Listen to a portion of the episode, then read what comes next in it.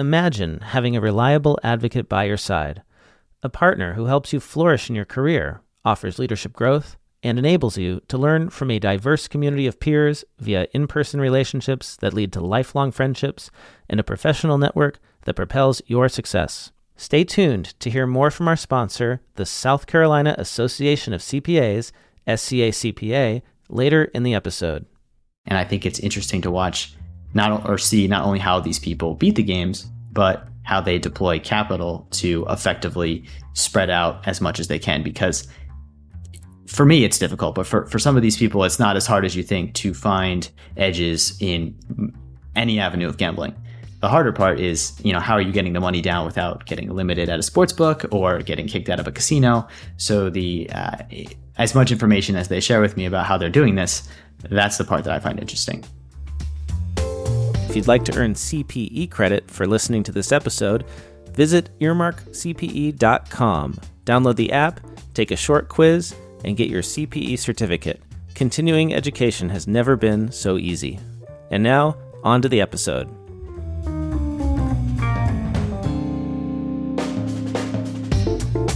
Hey everyone, and welcome back to the show. I'm Blake Oliver, CPA, and we're talking today about gambling taxes with Zak Zimbile. Zak, welcome to the show. Great. Thanks for having me, Blake. Appreciate you uh, having me on and trying to clear up anything that is uh, unclear for those who have some gambling winnings or losses throughout the year. I'm personally very interested about this topic because I go to conferences in Las Vegas all the time. I'm only a four or five hour drive away here in Phoenix from Las Vegas, and a lot of these accounting conferences that we go to are there out of convenience, I think, and, and it's also fun, right? Um, and and so you know, I'm I'm around uh, gaming, and um, I, I see people who are really into it. I myself, you know, I've never like gambled enough to get a 1099 or have to report it on my tax return, but I know a lot of people do. And so it's an area of uh, specialty, and it's something that as accountants we got to be able to understand and, and, and deal with. Yeah, and with the growing prevalence of you know online gambling and sports betting, it's really affecting more people. And on the surface, it seems you know relatively straightforward how to report the winnings and losses, but getting to those figures and kind of taking into account some of the sessions or, or how you're looking at your winnings and losses. There's a little bit more that goes into it. So just here to provide some information about the best way to track that information or, or show that information and anything else that could come up while you're gambling out the casinos or online. Uh, that's a really good point, right? I feel like this happened really fast where you know now it's it's all on an app on your phone. You don't even have to go to Vegas anymore to to gamble on sports or anything like that. Like it's legal everywhere it seems like. So yeah, we got to be able to help our clients with that. Yeah, I think uh, I think somewhere in the neighborhood of 40 states have legalized online sports wagering.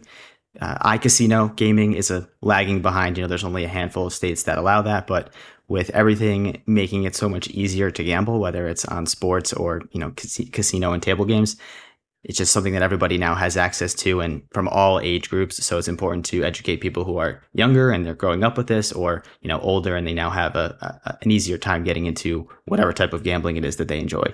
So we're going to talk all about the details of that. But first, I, am curious, how did you get into this? I, I see that you are based in Las Vegas. Was it proximity, or or did the specialty draw you there? Yeah, it was, it was a little bit proximity. Uh, I, I, went to school for accounting. I decided to make a little detour, go to the uh, the finance route for a year. I determined that that wasn't for me. So then I moved out to Vegas and started working for a firm and, and kind of was exposed to professional and recreational gamblers. I'd always been familiar with gambling, whether it was, you know, playing online poker or just kind of staying current with general gambling news. And then the more that I learned about tax and the code when it came to gambling, the more I realized that you needed a lot of nuanced interpretations of the tax code. And in general, gamblers always, you know, had unfavorable guidance when it came from the IRS. Uh, so really, it was kind of my goal to just get in front of it and help any type of gambler, whether it's a professional or recreational gambler, uh, minimize their tax obligations and just be aware of everything that was out there that could potentially do that.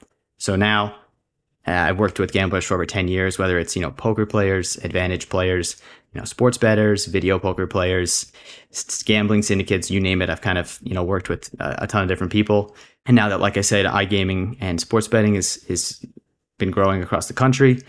More people are going to be affected. So really it's just get information out there and, and let everybody know that there's there are some things you can be doing to, to help yourself. Yeah, it's not just for those professional gamblers anymore.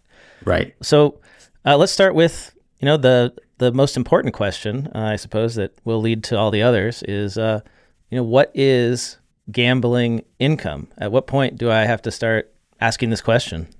Yeah, it's a pretty broad definition. I think most people just assume and think of right away casino games, so table games and things like that. But really, it's any amount of money that you earn from placing a wager on a game of chance. So that could be table games, you know, blackjack or uh, roulette. It could be slots, keno, sports betting, and that could be done both in the physical space in a brick and mortar casino or online. And then it ranges from, you know, horse or dog racing to lotteries, certain sweepstakes, uh, peer-to-peer wagers. So if you make a wager with a friend or some type of a, a prop bet, that would count. Uh, poker home games, and then daily fantasy sports. Although daily fantasy sports has a different legal definition from a tax hmm. perspective. Uh, it's considered gambling. So any of that, whether it's regulated or unregulated, because there are some sports books or other poker sites that are unregulated, all of that is considered gambling winnings and needs to be reported properly. Oh, interesting. So even the at-home poker game that I play technically is, uh, if I win, I guess if I lose too, right? It's income and loss from gambling. Yeah. Te- technically, I mean, it should be. Yeah, I can. Yeah. I can assure you that there's a large percentage of people that are not including that on their return, but you know it should be factored into all of your records. Well, so that's a lot of different sources of income. I mean, different websites, different places you go. Uh, you know, I'm sure some is just all cash, some is not. So, how do how do people keep track of all this? It's tough, uh, but the best way to keep track is whatever works for you whether it's using an app or an Excel spreadsheet or notes on your phone or a physical journal where you're writing down your results every day. Whatever gets you to concurrently track your results is going to be the best result. That way you have everything tracked from the year and at the end of the year, just as if you were having, you had a, a P&L from your QuickBooks file, you're going to have everything you need to file your tax return.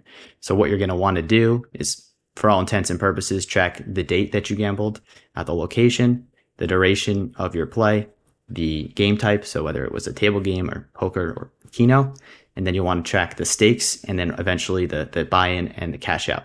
So if you have all that information, that's all you're going to need. If you decide that you need something else you know, to help track for personal reasons, you can add any information that you find necessary. But from the IRS standpoint, that should have you covered. So it's sort of like a mileage log, but with exactly. a little little extra information added in there. So I've got uh, date, location, the type of the game. You said buy in, cash out. Was there anything else? That's pretty. I mean, that's that's going to be the, the major part of it. But really, the the key is doing it concurrently. I know I have a hard time remembering what I did two weeks ago, let alone five months ago. So if you get to November, December, and you don't have you know those results from January and February, it's going to be almost impossible to go back and recreate those sessions. Mm.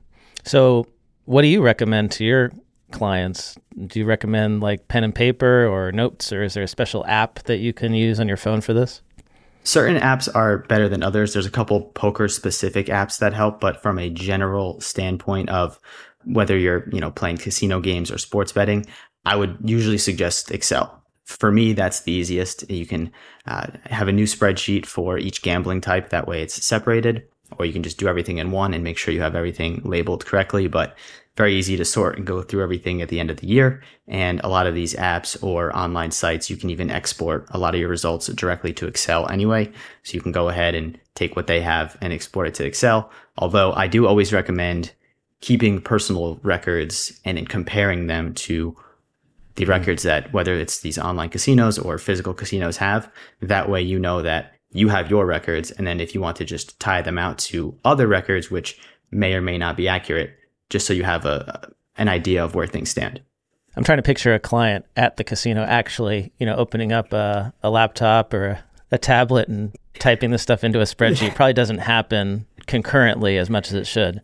No, no, definitely not. So from that standpoint, I would say that your Excel set spreadsheet should probably just be your, your eventual landing spot. So if you have, yeah. you know, a notes app in your phone, maybe just jot down the information. And then at the end of the night or at the end of your trip, you can say, Hey, look, I was there for three days. Here's each of my days or sessions results and then move on to the next trip.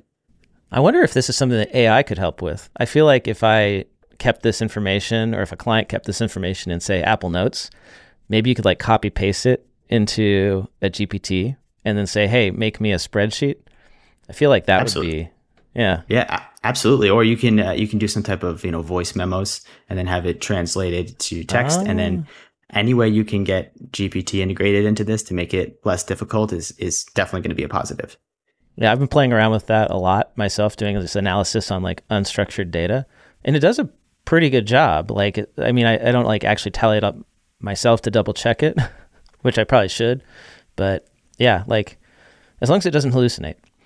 Yeah, no, I mean, uh, that's, I think that that's what, uh, from my experience, that's what people who gamble need. They need a, a essentially personal assistant at the time of the action. That way, as soon as it happens, it can be recorded because again, three days go by and it's not top of mind because for a lot of people, this is not you know yeah. the, the utmost importance but if you can just do it and make a daily habit of it or how often you're gambling it won't be as bad so why is it important to track activity like this in a systematic way and, and especially i guess to do it concurrently tracking their activity is probably the most important thing that they can do uh, not only does it give you accurate records to kind of take a look back and say hey look I've won or lost this much money gambling just from a general budgeting perspective, but uh, it could really help you come tax time.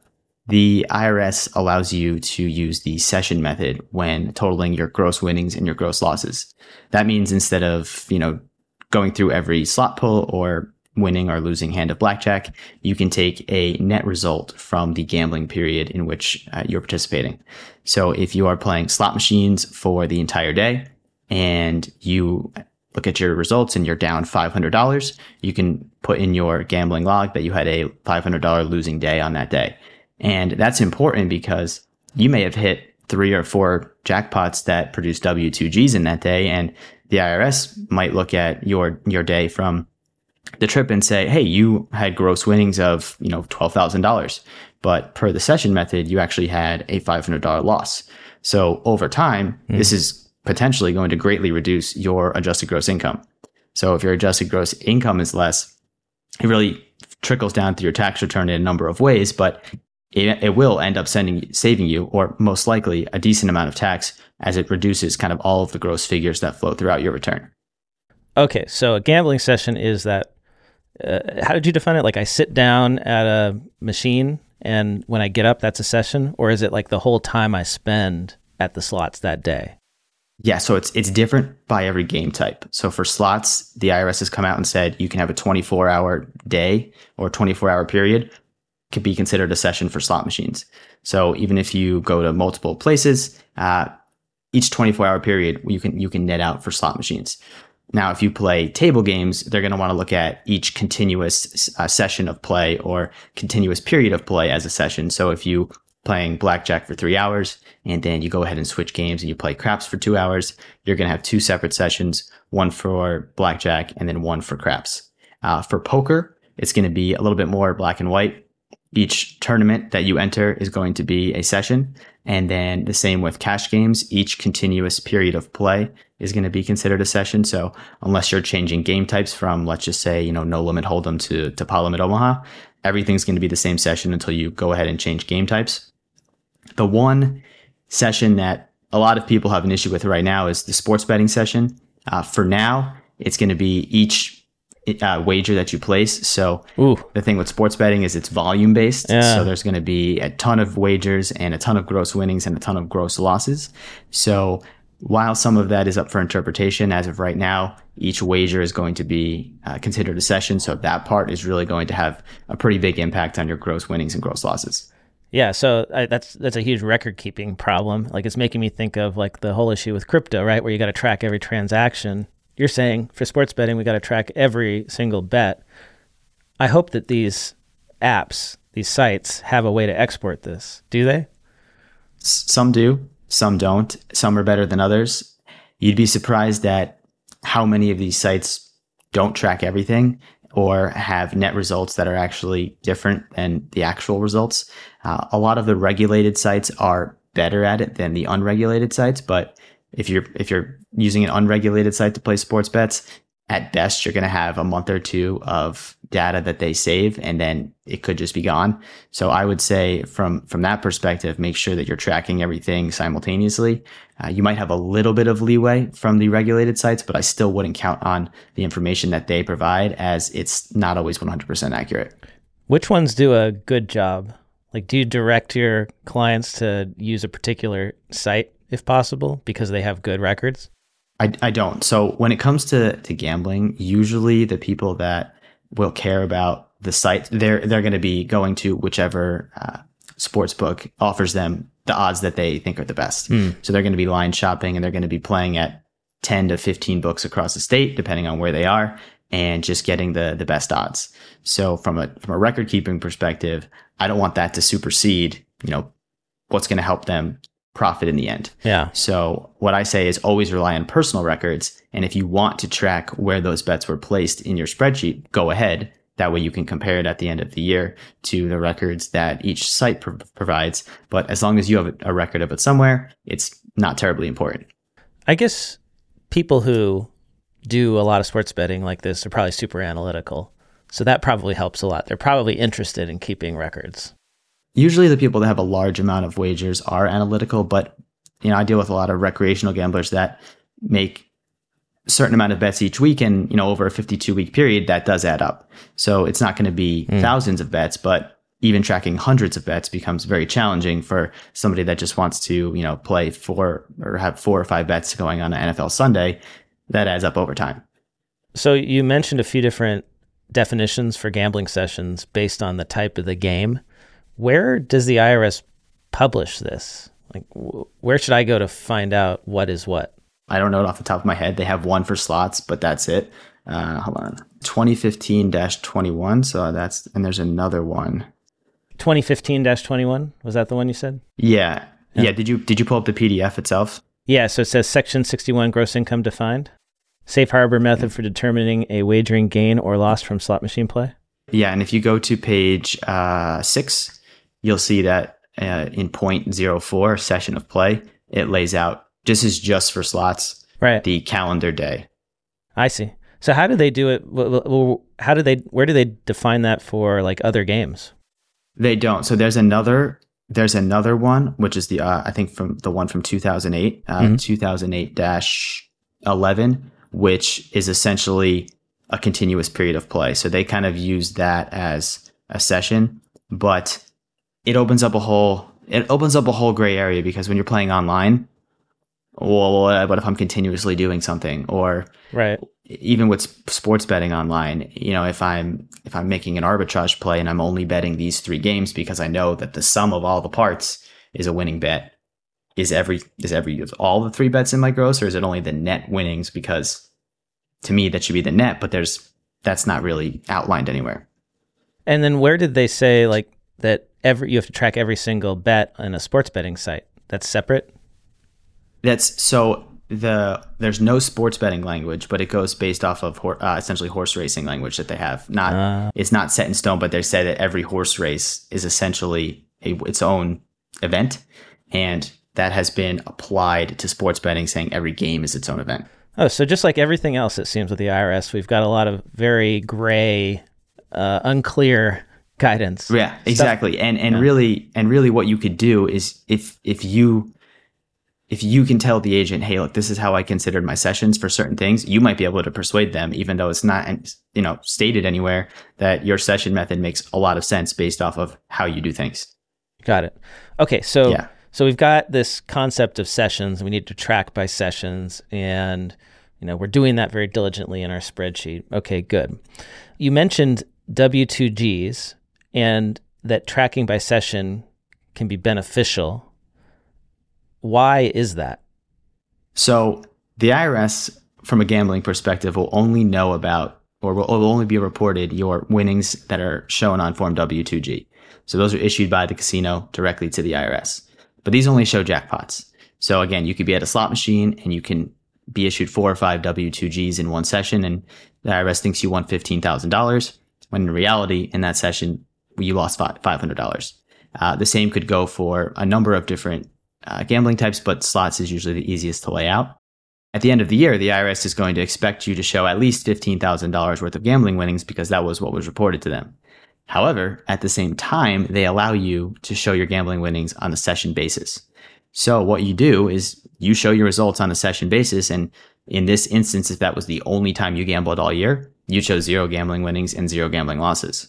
You then have to disclose somewhere on your tax return, normally on Form 8275, that you're taking a position that you're, you're using the session method of accounting. And that's why the numbers reported to the IRS are going to be different than the numbers that you reported on your tax return. Ah. But at the same time, we know how the IRS works. They don't always read everything that's disclosed on the tax return and a notice is sent out. And then you kind of have to just go back and forth with them to say, Hey, look, I'm aware that there's reported gambling winnings, but here's how I accounted for everything. So the required reporting the casinos do on the W2G, G I assume stands for gambling, only Correct. only reports your wins. And you said it's jackpots. There's a threshold. I take it. Yeah, for slot machines, the threshold is twelve hundred dollars. For poker tournaments, it's five thousand dollars less your buy-in. And then for table games, really only if you hit some type of progressive will you receive a W2G because you have to win more than $600 and the wager has to be more than 300 to 1 odds. So most of the time you're going to receive tax forms for slot wins and poker tournament wins. Got it. And then if you do the session method of accounting, you can basically reconcile your actual gains and losses to those W2Gs you got. And because the losses aren't included in there, you're going to benefit from that. Okay.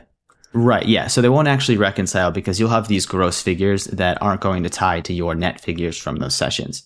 So it's important to keep your W2Gs just so you are aware of what's on file with the IRS. But at the end of the day, if you have great concurrent records, you can go off of all of those net earnings or losses that you have kept throughout the year. And then you'll only be taxed on the net amounts instead of the gross amounts. That, that being said, your net amounts become your gross amounts. So all of you, you'll take all of your winning sessions throughout the year and you'll add those up and that becomes your gross win. You'll add up all of your losing sessions throughout the year and that becomes your gross loss. So your gross win and gross loss figures could be much lower than W2G reported amounts because those only take into account each slot pull or each poker tournament win. Interesting. And does this apply the same for professional versus recreational gamblers? The concept applies the same. How it's reported on the tax return is a little bit different since professional gamblers are self employed. Um, but the concept of using the session method and only showing the net results of each session versus the gross results of each wager are the same. Okay, so let's talk about the differences then between the pros and the recreational gamblers. Uh, what, how do we, how do we define what is a professional gambler versus somebody who just does it as an amateur? Yeah, there, there's no black and white definition of professional gambler versus recreational gambler. Uh, just as in differentiating a, you know, what's a business activity from what's a hobby. There's a set guidelines that the IRS will outline, but there's not one set or, you know, it's not, hey, if you check off five of these boxes, you can be professional gambler. So really it's addressed on a case by case basis but the general idea is that you need to be treating gambling as a profession. So that means you need to be gambling regularly with the intent to make a profit. Uh, you should have a separate bank account and a separate credit card, and you should be able to provide an idea on how what you're doing is going to be long-term profitable. Um, so this applies to everyone. So if you have a full-time day job and you're still pursuing gambling full-time, you'll still be able to file as a professional gambler. Uh, you're just going to have a higher bar to clear because the IRS is going to say, hey, you know, you can't be a professional gambler because you have a W 2 wages of $100,000, say. But here, really the biggest thing is showing the IRS agent, if this ever, you know, comes to pass, is that the world of gambling is a little bit different. And just because this player is only going to gamble maybe 20 to 25 times a year or whatever the case may be. Uh, they're spending a lot of time studying or they're spending a lot of time putting in hand histories if they're a poker player or they're scouting games if they're an advantage player. And all of this goes into the amount of time that they eventually put in at the table. Uh, so we really try to give them an overall outlook of you know, you know, this person's kind of like a baseball player. They might only play a certain amount of games per year, but they're also practicing, there's spring training, there's off-season workouts. Everything goes into this mm. overall activity of eventually trying to become a winning gambler. So it's possible that I could call myself a pro even if it's also a side hustle. Exactly. Yep. If you can if you can present your case that shows that you put in a lot of time, you're, you know, eventually going to be profitable and you're treating everything like a business, then you should have no issue showing that with whatever sources of income you have outside of gambling. This episode of the Earmark Podcast is sponsored by the South Carolina Association of CPAs, SCA CPA. Imagine having a partner who not only nurtures your career growth, but also opens doors to leadership opportunities. And the best part? You get to dive into a diverse pool of peers, learning and growing together. But wait, there's more. Think about fostering real life connections that go beyond just networking. We're talking about lifelong friendships and a professional web that catapults your achievements. Enter state CPA associations, like the South Carolina Association of CPAs your gateway to a world of prospects. They're like guiding lights in the dynamic landscape of business, regulations, and legislation. Their mission? Keeping you informed and safeguarding the CPA profession, which in turn safeguards your career. So, whether you're stepping into the world of accounting or steadily making your way up the corporate ladder, joining your state CPA association can be that crucial move that redefines your journey. And guess what? The icing on the cake is that there's a CPA association waiting for you right in your state. Ready to explore why being part of a CPA association could be your game changer? Head over to earmarkcpe.promo slash SCACPA. That is earmarkcpe.promo forward slash SCACPA.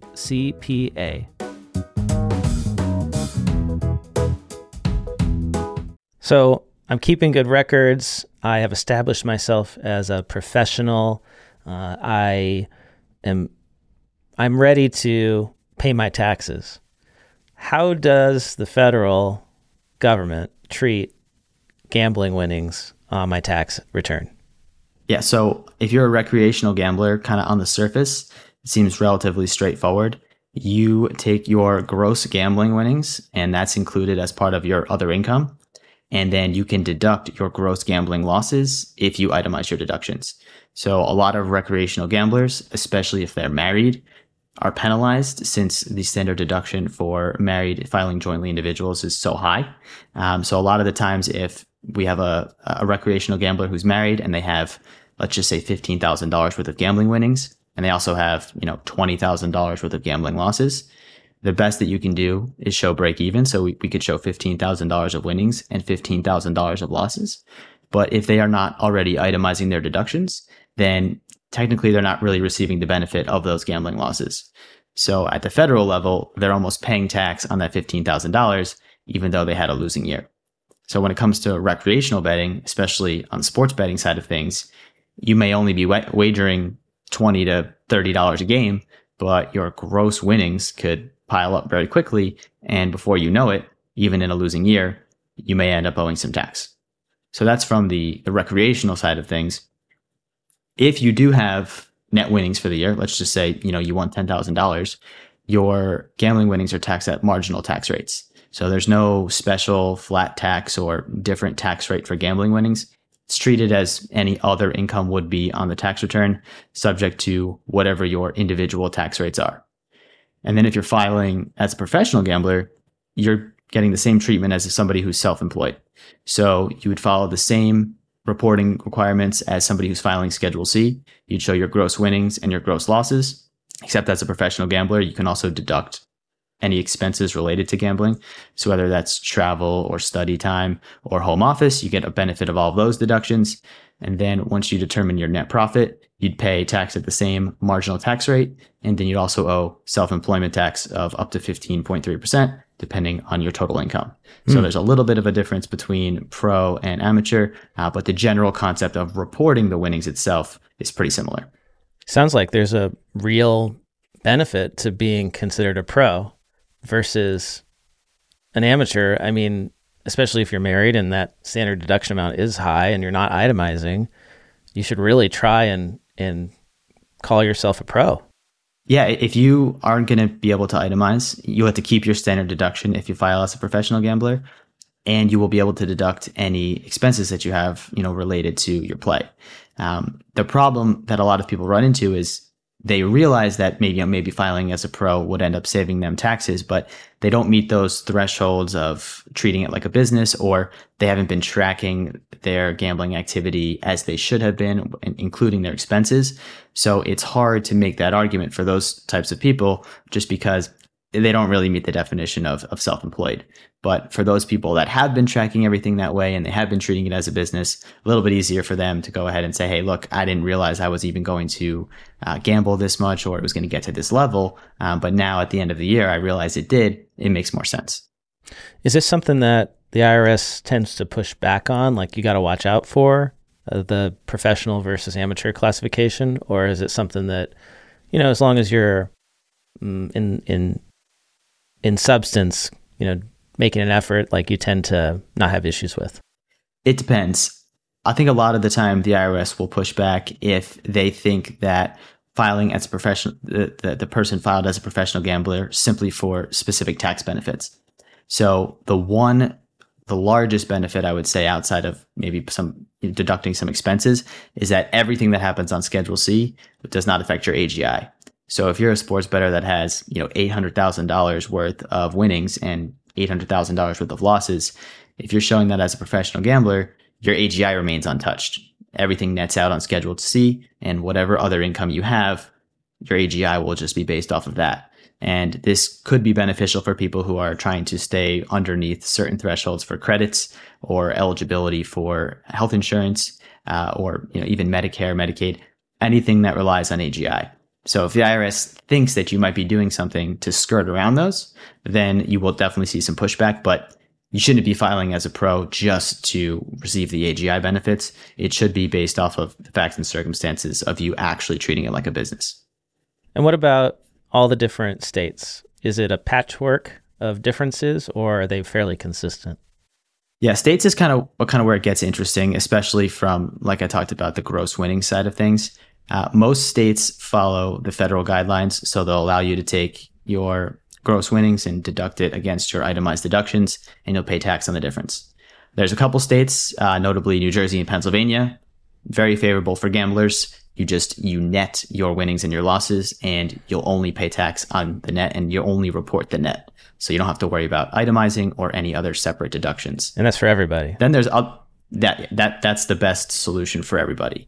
Uh, but then you have other states that make it very difficult. So you have, you know, Connecticut, Ohio, North Carolina, uh, a couple others. They don't allow a deduction for gambling losses at all. Ooh, so wow. whatever your gross winnings are, you're going to owe tax on that amount at the state level. So that's why it's important to track your sessions or at least be aware of this. Because if you're gambling in Ohio and you have gross winnings per W2Gs of, you know, $150,000, uh, but from per your session method, it's only fifteen thousand dollars. You know, you're only going to pay tax on fifteen thousand dollars versus the hundred and fifty. So it could be considerable amount of tax savings doing it that way.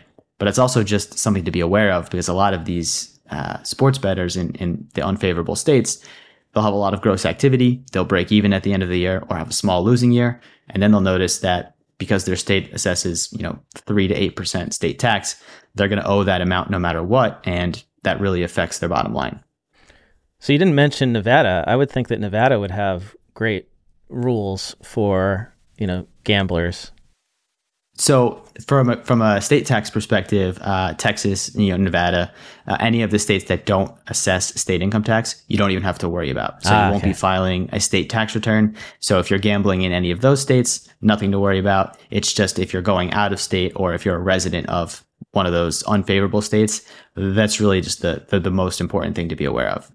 And is this a nexus kind of thing where if I like am in Nevada, I don't have to worry about income tax. I live in Nevada. I have my what is it residency in Nevada, and I mm-hmm. go to mm-hmm. New Jersey and I gamble there in Atlantic City, right? Do I do I have to file a New Jersey return? You should be. Uh, I, I can guarantee you that most gamblers are not doing this, but gambling income is subject to tax where it's earned, uh, both so if, if you're if you're in a, uh, let's just say you're a California resident you travel to New Jersey to gamble, you win money in New Jersey, and then you come back to California.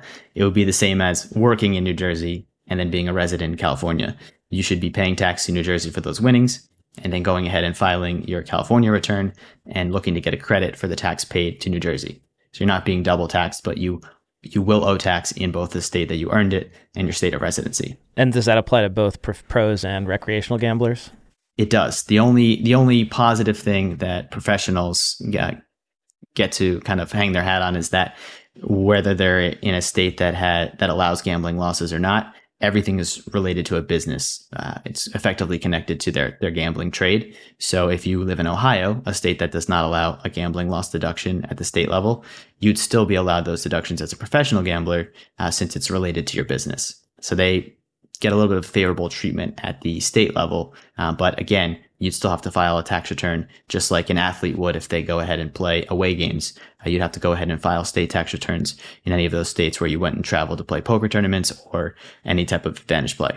Do you see a lot of professional gamblers relocating specifically for the tax benefits? Not as recently. Years ago, when online poker was was not quite legal anywhere in the U.S., people were kind of relocating outside the U.S.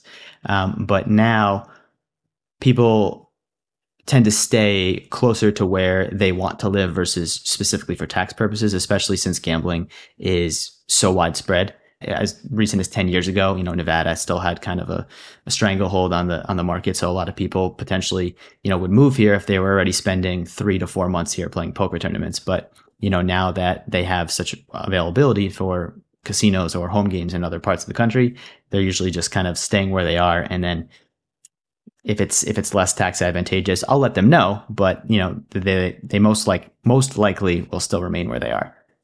It's interesting that gambling, online gambling, sports betting has exploded. It's available everywhere now. You would think that Las Vegas would be hurting, but the past few times I've been to Vegas, it's doing great. It seems like it is. Uh, whether it's you know conventions are back in town and gambling in general, I think now, this is just, you know, anecdotal, but I think generally now that more people have been exposed to gambling, you might have the same amount of people saying, Hey, look, you know, I've, I've gone to a local casino or I've gambled online, but you know, it's not Vegas. It's not, you know, those 15 casinos right next to each other.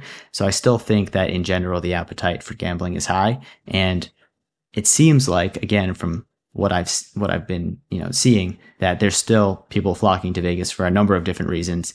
Uh, I'm not sure if gambling is still the number one reason for that, uh, but it seems like there's a, a, decent amount of gambling still being done within the state. Yeah, for me, I mean it's uh, it's about the food. I just can't get enough of the great food in Vegas these days. Yeah, well, I mean, and then we might have a couple extra sports teams coming here. So outside yeah. of the the Raiders, some rumors, you know, circling about other sports teams. So those away fans will get any reason to come to Vegas, and I don't blame them these days when people talk about gaming, they more often are referring to video games, which have just exploded in popularity. It's now even bigger than you know film and TV. It's like the one of the largest you know types of entertainment in the world. And what comes with that is uh, sports gaming. What's the word I'm looking for? Like competitive video games, right? Tournaments and all that stuff. Are people? Yep. Are people uh, gambling a lot on that? Is that something you've seen growing? I, th- I think that sec- segment of the market was expected to grow faster than it actually did. So I know that gaming in general is wildly successful and more popular than it's ever been. But I think that the game types offered or the, the bets offered for those have not quite met regulations at a lot of the reg, uh, the regulated sports books. So you don't see too many options to bet on gaming as you would for the NFL or the NBA or the NHL.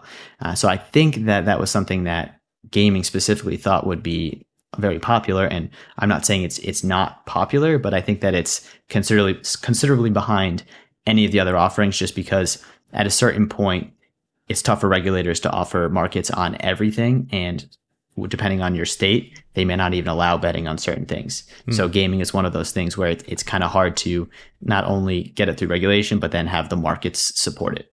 So going back to the tax forms, we mentioned W2Gs. Is there anything else I might receive as a gambler that I should look out for in the mail? Yeah, so W2Gs are going to be the most popular. Like we said, it's a W-2 from W2G is normally issued by the casino, and you should receive that if you're at a physical casino right at the time of the win. If you are on a, gambling on an online casino, you probably will receive it at the time of the win. If not, you'll receive one lump sum of all your W2Gs at the end of the year. Uh, so you should be on the lookout for an email from your online gambling websites. You could also receive a 1099 miscellaneous uh, from a casino. So if you entered a slot tournament, or if you uh, were, were, were, entered into a slot tournament as a benefit of your reward status uh, and you won the slot tournament, a lot of casinos consider that uh, some type of a, a, sweepstakes win or a, a, prize instead of actual gambling winnings. Uh, so you'll you'll receive a 1099 from the casino in actuality, this is still gambling winnings. You needed to gamble in order to essentially be awarded that seat into the slot tournament or whatever tournament ends up being. Uh, and you can go ahead and include that with the rest of your gambling winnings. And that would be the same as if you receive, let's just say, a expensive comp from a casino and it's more than, you know, $600 and they say, Hey, we have to give you a tax form because we gave you this using a grand example, a car. Uh, you'd have to go ahead and include that with the rest of your gambling winnings. The most controversial tax form that you might receive is going to be a 1099K. So a lot of business owners know 1099Ks are generated as, you know, pro- third party processing transactions on your behalf. Well, when the IRS went ahead and changed the rule to have uh, instead of you know it being twenty thousand dollars and a certain amount of transactions to receive a 1099K, they went ahead and lowered that threshold down to six hundred dollars. And what happens is a lot of these sports betting websites uh, people are funding and so they're withdrawing and depositing money using third party uh, payment processors. So whether that's PayPal or Venmo or Cash App, whatever these sites are accepting, they're going ahead and they're withdrawing money from these sites using those vendors. At the end of the year, PayPal saying, "Hey, look, you you withdrew twenty five thousand dollars from DraftKings, so we're sending you a ten ninety nine k for twenty five thousand dollars." And this is an issue because mm, that twenty five thousand dollars also sends you something. Is it getting double right, counted? Yeah, so so yeah, and and that twenty five thousand dollars from PayPal, that's not taxable income. That's just mo- that's just mirroring the flow of money f- to and from the website. Right. All the taxable transactions happen as you're betting. Right. Whether or not you withdraw that money, it doesn't matter. It's still taxable at the time that you want it. So now taxpayers are receiving these 1099Ks for, you know, $25,000 and on top of that, they're reporting their gambling winnings as they should. So they have to try to figure out a way to make these 1099Ks show as non taxable. So it's a tough balance now between reporting these 1099Ks and showing them as non taxable and already alluding to the fact that all of these winnings are shown properly in other portions of the tax return. It's more paperwork and it's more headaches. And anybody that receives these forms definitely going to hear co- correspondence from the IRS, and it's something that you're going to have to follow up with.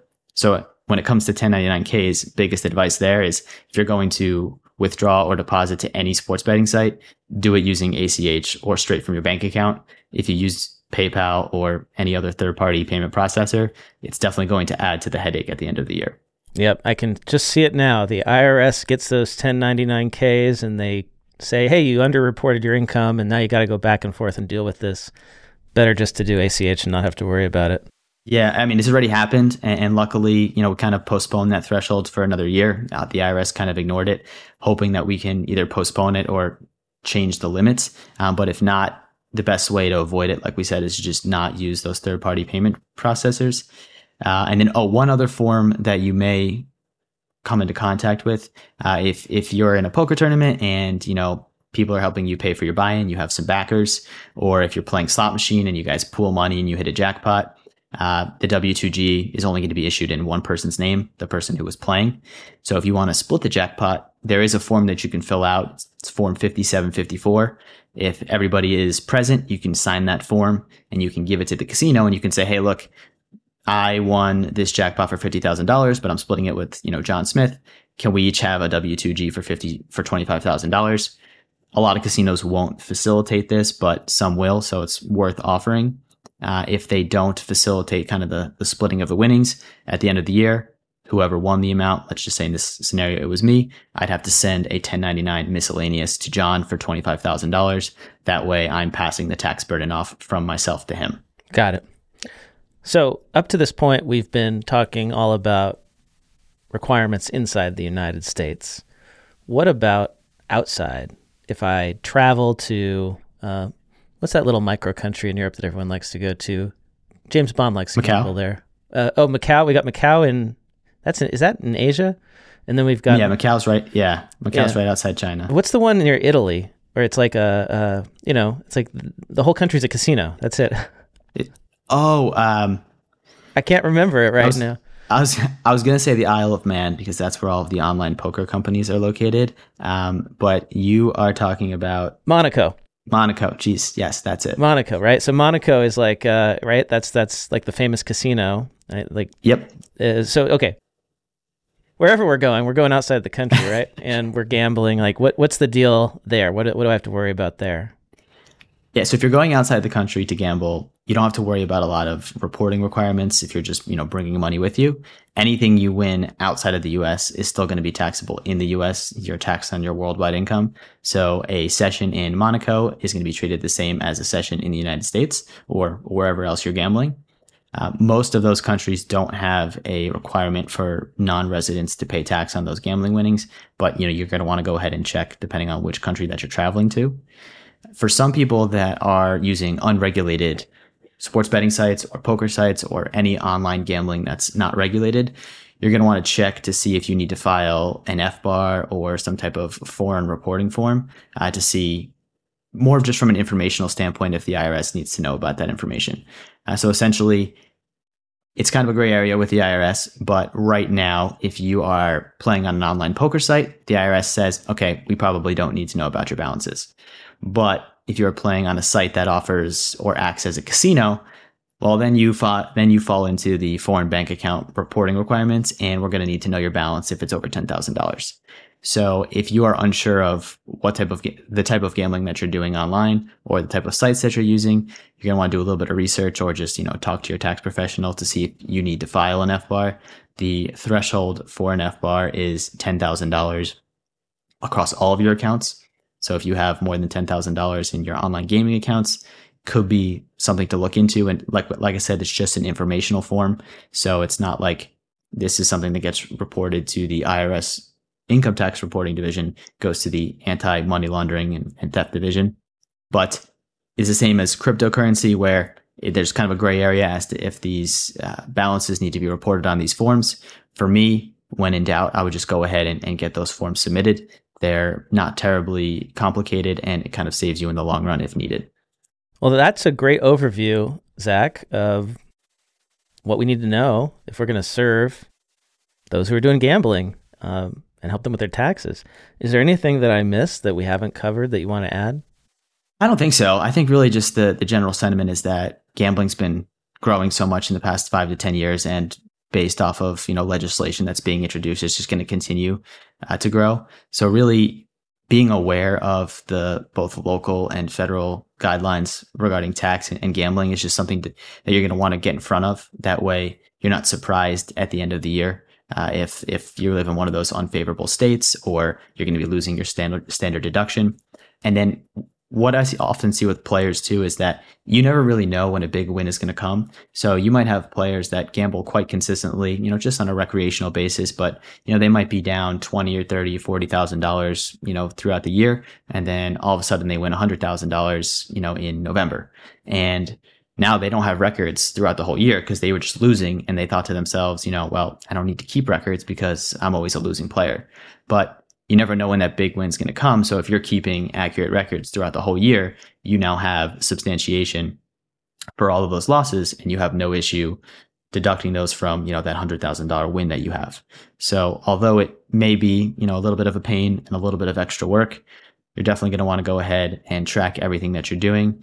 That way, in case it's ever needed, you have the information ready to go, or, you know, you can tie your personal records to bank withdrawals that you have anything that makes it easier for an agent to go through. Uh, these agents that, you know, if you are audited are not gambling specialists. So it's really going to be up to you to educate them on the type of gambling that you're doing, how you track everything, and how the relevant guidelines apply to you. Um, and then if you can make your case, it usually makes it a lot easier on the agent. Well, thanks for all, for all that info, Zak. Uh, before we go, I'm just curious. Um, I want to ask you two questions. And the first one is what's your favorite thing about this niche? I would say it is the people involved and not only the people involved, but what they're doing in the gambling space. So like you said, a lot of the, you know, professional gamblers are really analytical and it's interesting to see how these people maybe migrated from more of a finance background and just came over into the gambling space and how they treat everything as to them not gambling. Uh, they're just taking advantage of inefficiencies in markets, or they have found out a way to statistically beat certain games or have edges on games. And I think it's interesting to watch not or see not only how these people beat the games, but how they deploy capital to effectively spread out as much as they can because for me it's difficult but for, for some of these people it's not as hard as you think to find edges in any avenue of gambling the harder part is you know how are you getting the money down without getting limited at a sports book or getting kicked out of a casino so the uh, as much information as they share with me about how they're doing this that's the part that i find interesting yeah it's it's you, you got you find that edge and then you got to figure out how do i exploit that edge within the rules that i'm you know held to yeah exactly and without making myself an enemy of the casino. Yep. Yeah. And and like you said, with or with sports books now, they limit winning players almost quicker than ever. Uh, so it's it's challenging to exploit something that you found at a consistent long term basis without having to just hop from one sports book to another. Second question: What's the hardest part about this niche? The hardest part is I often tell people what needs to what what what would make their life easier. Uh, but in a world such as gambling, not everyone is as organized as in other spaces. So when you have so many haphazard sessions, or when people are moving back and forth between game types, or they're placing thousands of bets a day, whatever it is, record keeping is always going to be the issue. Uh, so it, the hardest thing to do is help players reconcile or get them on the right track from a record keeping standpoint. Um, just because the world of gambling is pretty much a cash business. So when you have, let's just say like the World Series of Poker that was just in town, you have 60 days or 50 days of poker tournaments. Uh, these people are not going to be going to the bank every day to withdraw money for, you know, poker cash games or for tournaments they're going to bring $50,000 with them or they're going to have, you know, friends that have money with them. They're going to be borrowing money from people. They're going to be putting money in their safety deposit boxes. There's no trace of this money other than tournament buy-ins. So it's hard to reconcile 50 days worth of cash transactions if they're not tracking it as it's going. So yeah, it's, it's, hard to get a, an IRS agent to understand the life of a gambler because for them, it's just not conducive to make a trip to the bank every day to show some type of paper trail. I try to outline best practices for these people, but the general sentiment within the gambling space is that 99% of people aren't reporting their income correctly anyway. Uh, and when one person talks to another person, talks to another person, and you know they've never been audited or they do something one way, it's hard to try to make sure that we outline the guidelines and just because somebody isn't doing it doesn't make it okay by the IRS standard. So there's just there's a lot of pushback. Zak, thank you so much for sharing your expertise with us. If our listeners want to get in touch with you, connect with you online, where's the best place for them to do that? Yeah, uh, best place is on my website. It's uh, zakthecpa.com. So it's Z A K thecpa.com. And you can also send me an email. It's uh, zak at zakthecpa.com. So it's just Z-A-K at Z-A-K thecpa.com. If you have any gambling questions or, you know, you want to set up a call, talk to people all the time, just outline their situation. If I can help or just, you know, give gem- general advice based on the situation, definitely love to hear from you. All right, Zak, great chatting with you. Thanks for all the helpful info. And uh, I hope to see you around next time I'm in Vegas. Absolutely. Thanks. And, and when you're in town, reach out. I don't live that far from the strip and uh, would love to see you in town. Sounds great. Thanks, Zak. You got it.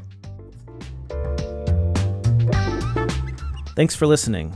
I hope you enjoyed this episode and that you learned something new. And if you did, wouldn't it be nice to get some CPE credit for it? Well, I've got great news. My new app, Earmark CPE, offers free NASBA approved CPE credits for listening to podcasts, including this one. Visit earmarkcpe.com to download the app, take a short quiz, and get your CPE certificate. That's earmarkcpe.com.